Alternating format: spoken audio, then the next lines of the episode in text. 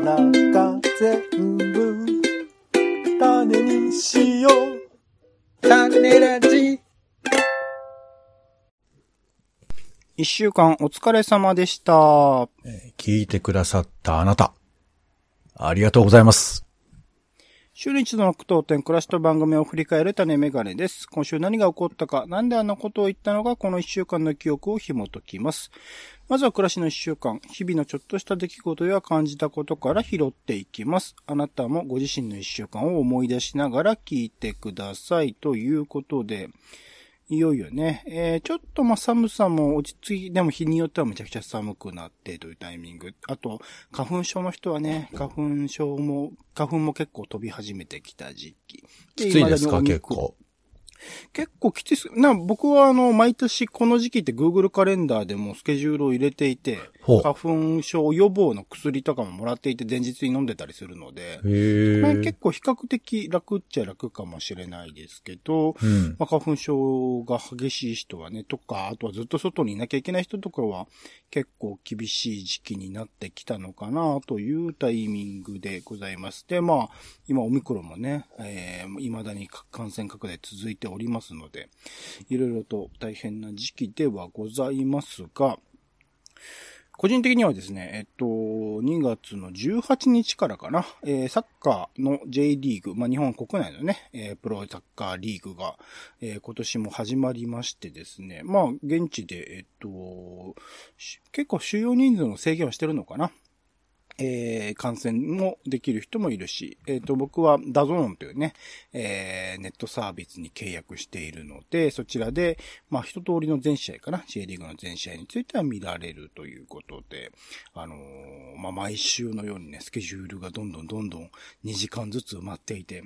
あと、まあ、J リーグのその試合の間は、なんか他の映画とかね、家で見る、まあ、ドラマとかテレビ番組とか見るときは、並行してなんかながらみができるんですけど、なかなか J リーグの試合についてはね、ながらみが難しくてですね、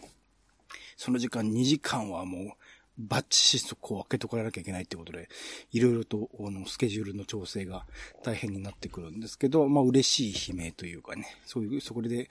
埋まっていく。まあ、かその一週間の中でも、まあ、何より幸せな2時間と言っても過言ではない状況なので、ちょっと、また今年もね、1年楽しみにしたいなというところで、えーございます。オレンジさんは、それあの、テレビ、いわゆるお家のテレビ見てるんですか？そうですね。家のテレビで見てますね。やっぱそういうサッカーの試合とかは大画面で見たいみたいな。そうですね。小さい画面で見るとなんか、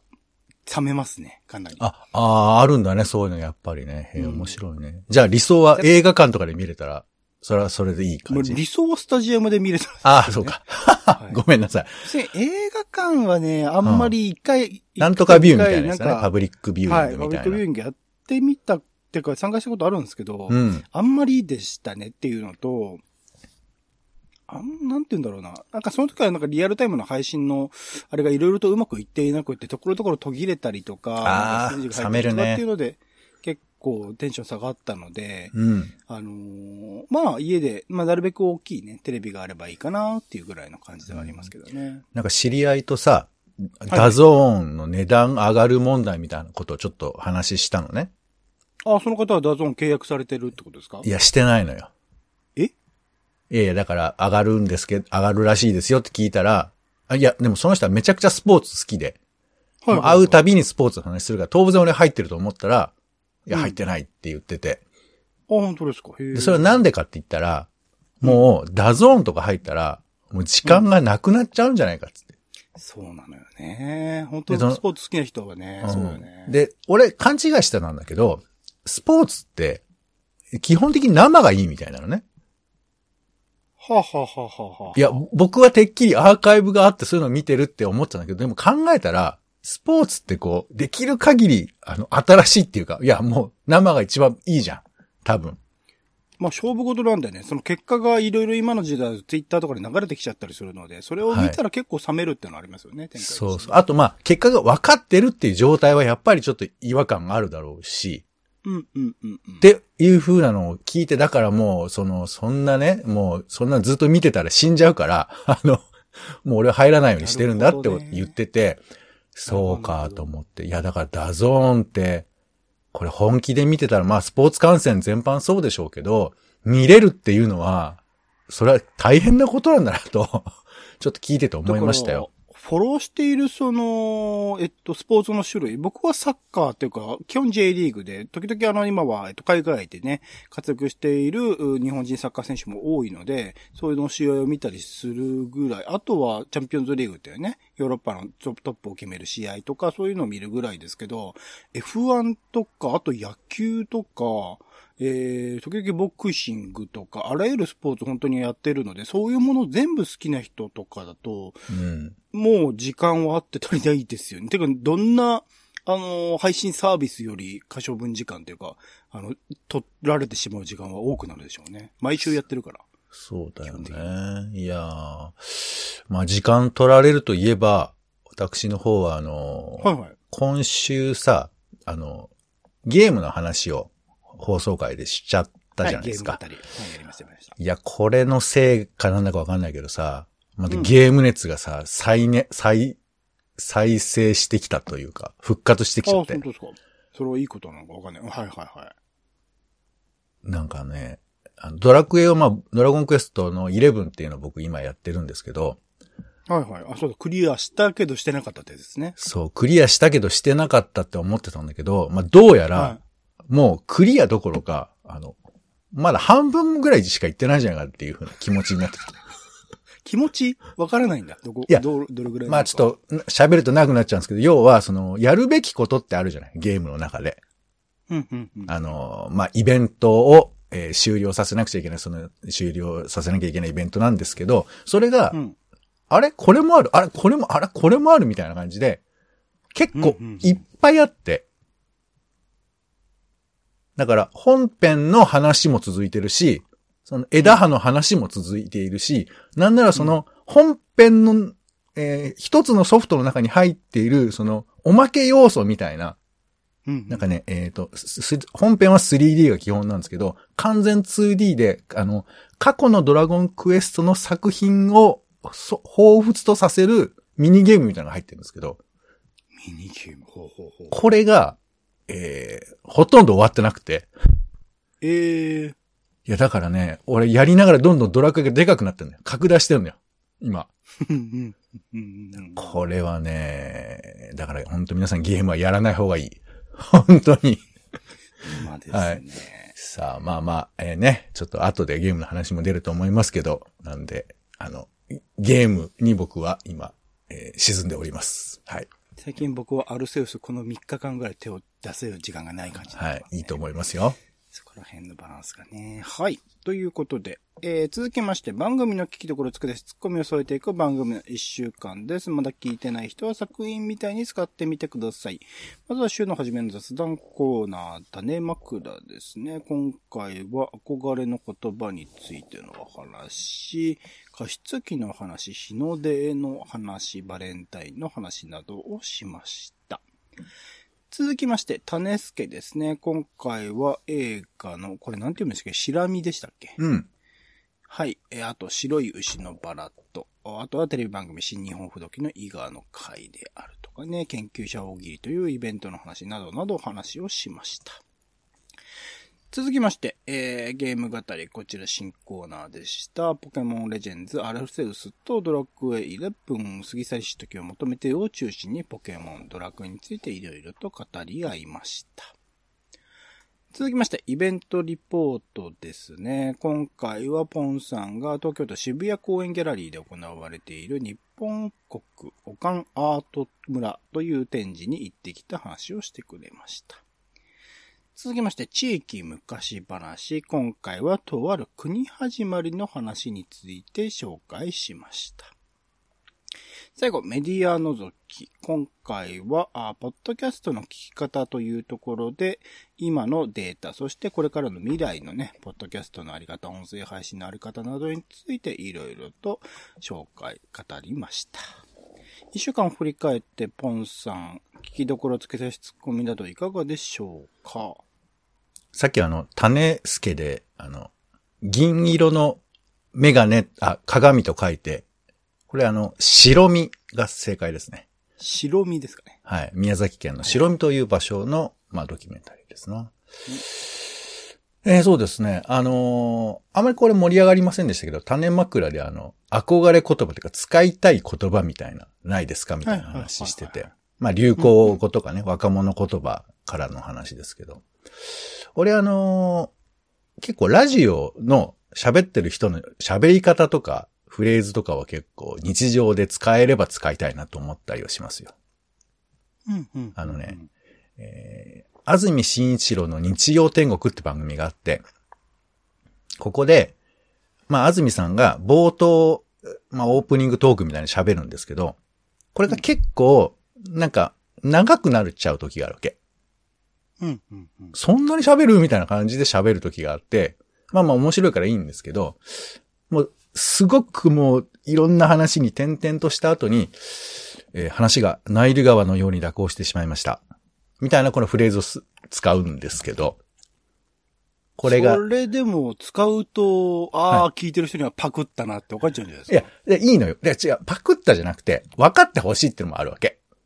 ああ、はははははは。だから、例えば俺が、えっ、と、はいどうぞって言ったら、あ、この人は大沢ゆりの UU ワイド聞いてたんだなとか、曲行くよって言ったら、あ、ゆ、ゆりさん。はい、どうぞの5文字じゃなくて、それ言い方の話じゃない言い方、いや、だフレーズですから。はい、どうぞではなくて、はい、どうぞっていうのとか、それはね。何？大沢有利の真似をしたなって思ってほしいってことですか？じゃじゃあ、この人も聞いてたなっていうことが、それ2番目よ。基本は、はい、どうぞっていう、あの、やりとりなんだけど、はい、どうぞっていうのを、あれ？この人あれじゃない？っていう風な。だから、それは非常に内輪っぽいかもしれないですけど、だからた俺多分思うんだけど、あの、高校生とかでさ、そういう内、は輪っぽくね、えーうん。何？なんかこう、まじまんじみたいなことを言ってる感じってのは、あ要は自分たちにしか通じない言葉をやり取りすることの楽しさみたいなのあるじゃん。まあ、最初はね、まあ、だいぶ吹っちゃって、まじまんじ言い出したら、それは違うってなるかもしれない。そうそう。だから、広まってしまったとか、親父が使い始めたら、もう嫌だっていうのはそういうことだと思うわけ。うん、うん、うん、うんうん。だからこの、えー私だけの言葉遣いっていうのとか、これを使ってみたいっていうのは、多分そういう思いがあるのかななんて思うから、だから同じファン同士とかだったら、あ、そのこと知ってるねっていうふうなことの共有みたいな言葉としてもなんかあるのかなとか、なんかそんなこともちょっとおまけで思ったりはしましたね。うん、うん、うん。はないる。ほどな。はいはい。ありがとうございます。じゃあ僕の方からはそうだな。ゲーム語り行きましょうか。えー、っと、まあ、いろいろとね、それぞれが今ハマっているゲームの話をしたので、ものすごく長いことになったんですけど、まあ、僕だから前もちょっと話した通り、その習慣として、そのゲームをやるっていうのがあまりない人間ではあって、だから、あのーそれこそね、サッカーゲーム、あ、最近そうだ、FIFA22 に更新しましたよ。えっと、ついこの前まではね、FIFA21 ってちょっと古いやつで、ずーっと楽しんでたんですけど、ああ、ちょうどプレイステーションのセールがあるってことでね、6割引きぐらいに、あの、ソフトダウンロードがなっていたので、ついつい買ってしまって、これがまた FIFA22 も面白いんだな。うん。やっぱ知らない人にはさ、同じものだろうって思うんだけど、あのそこら辺が楽しいよね。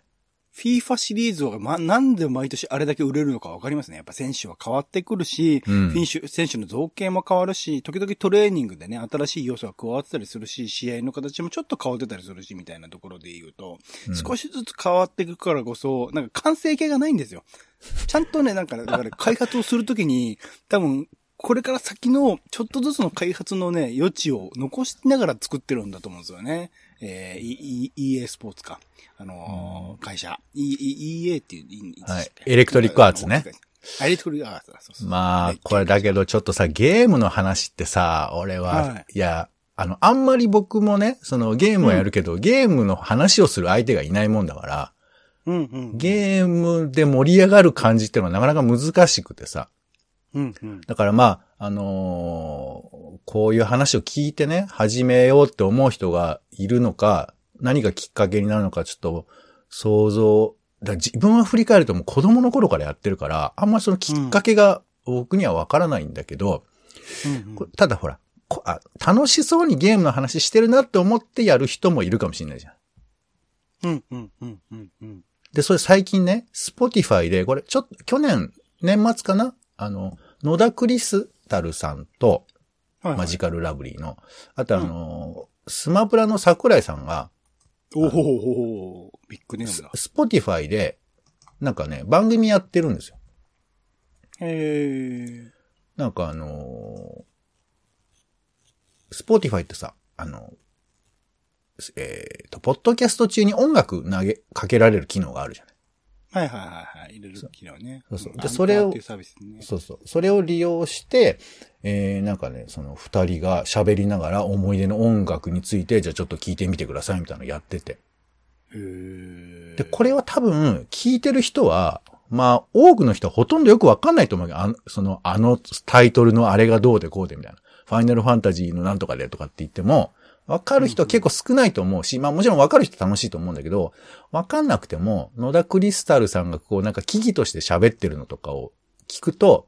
なんか楽しく聞こえるんじゃないかなとか、あ、こんなになんか愛してんだなみたいなこととか分かったり、うんうんうん。あのね、みんなが J-POP 聴いてる中、俺はずっと音楽、ゲーム音楽ばっかり聴いてましたみたいな話とか聞くと、人柄も分かったりするし、なんかね、うん。ゲーム話っていうのが、こう人のゲーム熱を、えー引き起こすみたいなこともあるのかななんてちょっと思ったりしましたね。なんかそうっすね。いろんなきっかけというか、いろんなスタートがあってゲームに入っていくので、それの、なんかきっかけだか、あのー種のね、えー、どれだけ負けるかっていうところだと思うので、またゲームの話はね、まあ、ポンさんインディーゲームとか結構やってたりするので、えー、どこかしらでまた、あいろいろと紹介できたらなと思っております。じゃあ他の回いかがでしょうか？えーっと、じゃあまあ、日本国、オカンアート村の感想の話ですか。うん。ん、まあなんか、あれだね、その、アートって何なのかっていうことを考える機会なんかほとんど日々はないわけですけど、うんうん。でもまあね、世の中展示もいっぱいあるし、面白そうなテレビも映画もいっぱいあって、なん、何をアートとしてるのか。だから僕はきっと、なんか、カテゴリーできないものをアートって呼ぶことができるのかなと思ってる時があって。うんうんうん。でもどうやらその、競技のアートの言葉の定義は多分違うじゃん。うん。アートっていう何かもうすでに決められた何かがあるみたいなところもあってさ。だから、なんか、僕は、俺が楽しいっていう基準で決めたいなという気持ちもあるので、なんかまあまあ、ね、定義は、ぱ人とのコミュニケーションだからあんまり勝手に決めちゃいけないんだけど、まあ好きなものと言われると、まあやっぱりなんかくくられてないものとか、あとは、あの、普通はこういうふうにくくってないけど、こう見たらどうですかっていう、まあ編集的提案みたいなものが割と好きなんだなってことを、なんか喋ってて自分で思い返したりしましたかね。なんか日常の中でこうアートって感じるものって結構自分としてもあるし、これは面白いな。ただまあ、そこにやっぱり僕はその意図というか、作り手の意図、なんか作り手の意図と違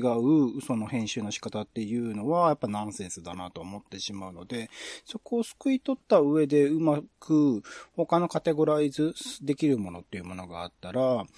それをまとめていくと面白い展示みたいなものっていうのはできるかもしれないなっていう可能性を見てる。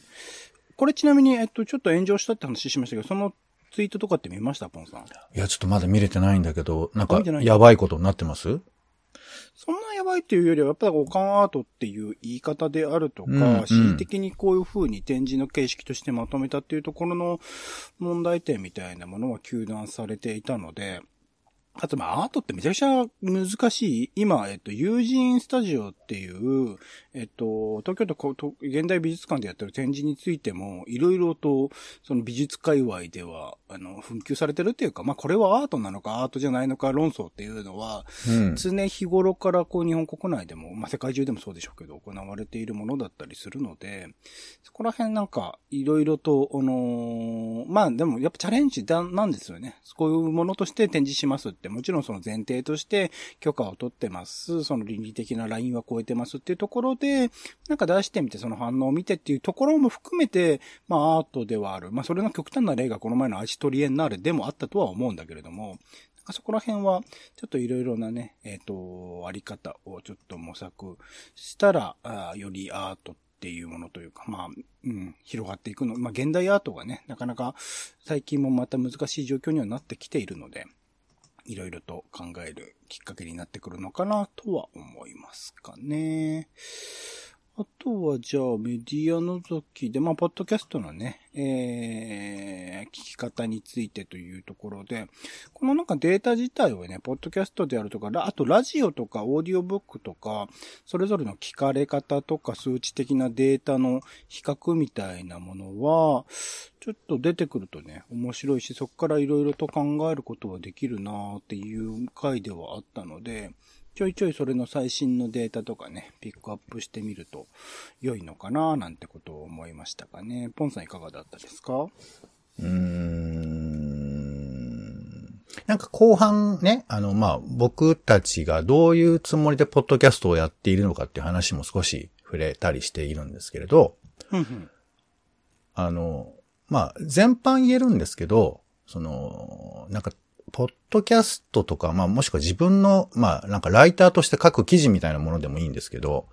うん。うんこうなんていうかこう、社会を客観的に見て、えー今後こうなっていくでしょうみたいなことを書くって結構勇気いるなーって僕は思ったりするんですけど、オレンジシャンさんはどうですか？前提として未来って誰にもわからないと思ってるので、自分の推測予測みたいなものを書くこと自体は全然いいんじゃないかなとは思いますね。そこに、まあだから確かな、ある程度のデータというか、こういう事象があるからこうですっていうことが言えてれば、なんかそこから外れる当たるみたいなものって全然時代によって変わっていくもんだからわかんないから、まあいいんじゃない？なんか単に無責任な、なんか都市、えーなんだ、陰謀論的なものを唱えたらやべえなと思いますけど、全然問題ないんじゃあないかなと思いのますけどね。まあさ、ここはね、あの、その、正しい未来予想をしましょうって話がしたんじゃなくて、あのそうですよね。そうそうそうそう。コンテンツというかエンターテインメントとして未来を考える話っていうのは割と面白くはあると思うんですよ。うんうん。まあそれはその、例えば何コロナが今後どうなっていくかみたいな話もいいし、映画がどうなるかでもいいし、例えばスターウォーズ続編どうなるかでもいいし。コロナの予測と映画の予測を一緒にいやいや並べちゃうとちょっとまずいですけどね。あの、良くないけど、でも、これは、その人間の衝動としてのエエンタメ性っていうのは似てると思うんですよ。うん、いや、も、もちろん、それは不真面目と言われるかもしれないけど、例えば花粉症どうなのかとか、それは被害ある人がいるからって言い方はできるかもしれないけど、やっぱ映画業界だって考えりゃその、えー社用になっていくみたいな話とかが出てくれば、それは単純に、あの、盛り上がれる話でもなきゃ、例えばテレビの視聴率だって、そんなこと言うなって言われれば、どんどん言えることなんて減っていっちゃうと思うし、あの、わかるよ。あの、コロナの話は別別だってのはわかるんですけど、うん。まあ、でも未来を想像することが楽しいっていうことは、僕は一般論としてはあると思うんですよ。うん。うん。あのうん、人との話題でもね、どうなんだろうねって話は盛り上がるには盛り上がるじゃない？うん。うん。で、これをコンテンツとして出す気持ちになれるかどうかっていうのが僕は結構難しいなというふうな話をちょっと本編でしているんですけど、うんうん。まあ、あの、これまた長くなっちゃうし、あの、別に正解って言ってるわけじゃないんだけど、なんか今を肯定する話と未来をちょっと乱暴だけど想像してみる話と、まあ僕はちょっと混ぜこぜにできると、まあ、あの、楽しんでもらうものだったり、楽しむものだったりするから、なんかそういうふうなこともできるといいなという話も思ったりもしました。はい。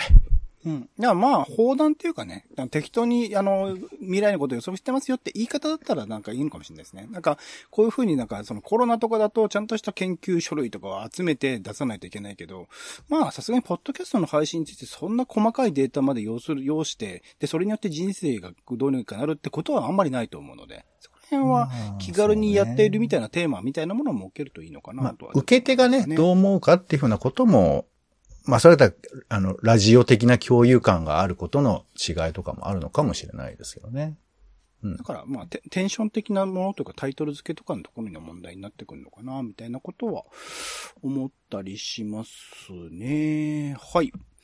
種ラジは Spotify や Podcast などでほぼ毎日配信中です。更新情報は Twitter でお知らせしています。お好きなサービスでの登録やフォローをお願いします。また番組の感想やあなたが気になっている種の話もお待ちしております。公式サイト種ラジ .com のお便りフォームから送ってください。Twitter でハッシュタグ種ラジ、ハッシュタグカタカナで種ラジで投稿いただくのも大歓迎です。それでは、種ラジ今週の一曲、オレンジの方から、えー、米津玄師さんで、ポップソングという曲ですね。まあ、プレイステーションの CM 曲として、今回なんかプレイステーション内で流れる、プレイステーションでプレイしている時に、選択するのかな？それの中で流れる CM っていうのが初公開になったっていうことで結構画期的なケースらしいんですけど、まあもともとね、そのゲームカルチャーであるとか、まあもともとニコニコ動画から出てきた米津玄師さん、まあネット時代の、まあ、かなり大きくなった中では一番大きい存在と言えるもんですよね。えー、ミュージシャンである今の米津玄師だからこそ、こう、歌える、まあゲーム性みたいなのも含めて、こう、あらゆる世の中のポップソングであるとか、世の中でちょっと甘くこう語られている話みたいなものに対する、まあ、歌詞の中でもくだらねえとか言ったりとかね、君だけの歌を歌聞かせてくれとか、なんかそういうことを言っているんですけど、ある種まあ挑発的な曲でもあるっていうところで、まあかなりね、ヒットして、まあ日本で、えー10本指に入るぐらいのヒットミュージシャンではあると思います。にもかかわらず、その、今回、まあ、その、挑発的なことを言えるだけの、その、なんていうの、背景というか、えー、あの、まあ、売れてるし、あの、すごく毎回毎回新しいチャレンジ、いろんなミュージシャン、他のプロデューサーも集めてきて、楽曲作ったりとか、あの、ミュージックビデオとかも今回、まあ、ゲーム的な見え方、なんかちょっと、かつての、昔のね、RPG 的なものを思い出すような、でもそこにちょっと過去の戦争みたいなもののオマージュみたいなものをこう、組み入れたりとか、そこら辺の音楽的プラス映像的とか、あとはキャラクター的にもなんか新しいものを出してる気がするし、みたいなそういうチャレンジもしてるのもすごくかっこいいなっていうところです。で、なんかインタビュー見るとコロナ禍で、えっと、なかなか楽曲、えっと、1年か2年ぐらい多分新曲作ってなかったっぽいんですけど、その中でなんか映画とかをいろいろと見たっていう話がインタビューでも語られていたので、まあ、今回の作品でも、えっと、雨に歌えばっていうのが歌詞に入ってたりとか、いろいろとちょいちょい多分要素が入っているものなので、これからの彼の楽曲の中で、それがどういう風に現れていくのかなっていうのもすごく楽しみになる、また一歩目の曲になってるのかなと思います。ということで、えー、米津玄師さんで、えー、ポップソングです。はい。今週も一週間ありがとうございました。種メガネ以上でございます。お相手はオレンジと、えー今週は長い放送が多ございました。えーお疲れ様でした。えー頑張っていきましょう。えー今週も頑張っていきましょう。えーポンでした。種ラジ、また。また。種ラジは、ポッドキャストや Spotify などでほぼ毎日配信しています。音声で配られた内容はブログで補足を、更新情報は Twitter でお知らせしています。また、番組の感想や質問もお待ちしています。公式サイト、種ラジ .com のお便りフォームから送ってください。Twitter など SNS でハッシュタグ種ラジで投稿いただくのも大歓迎です。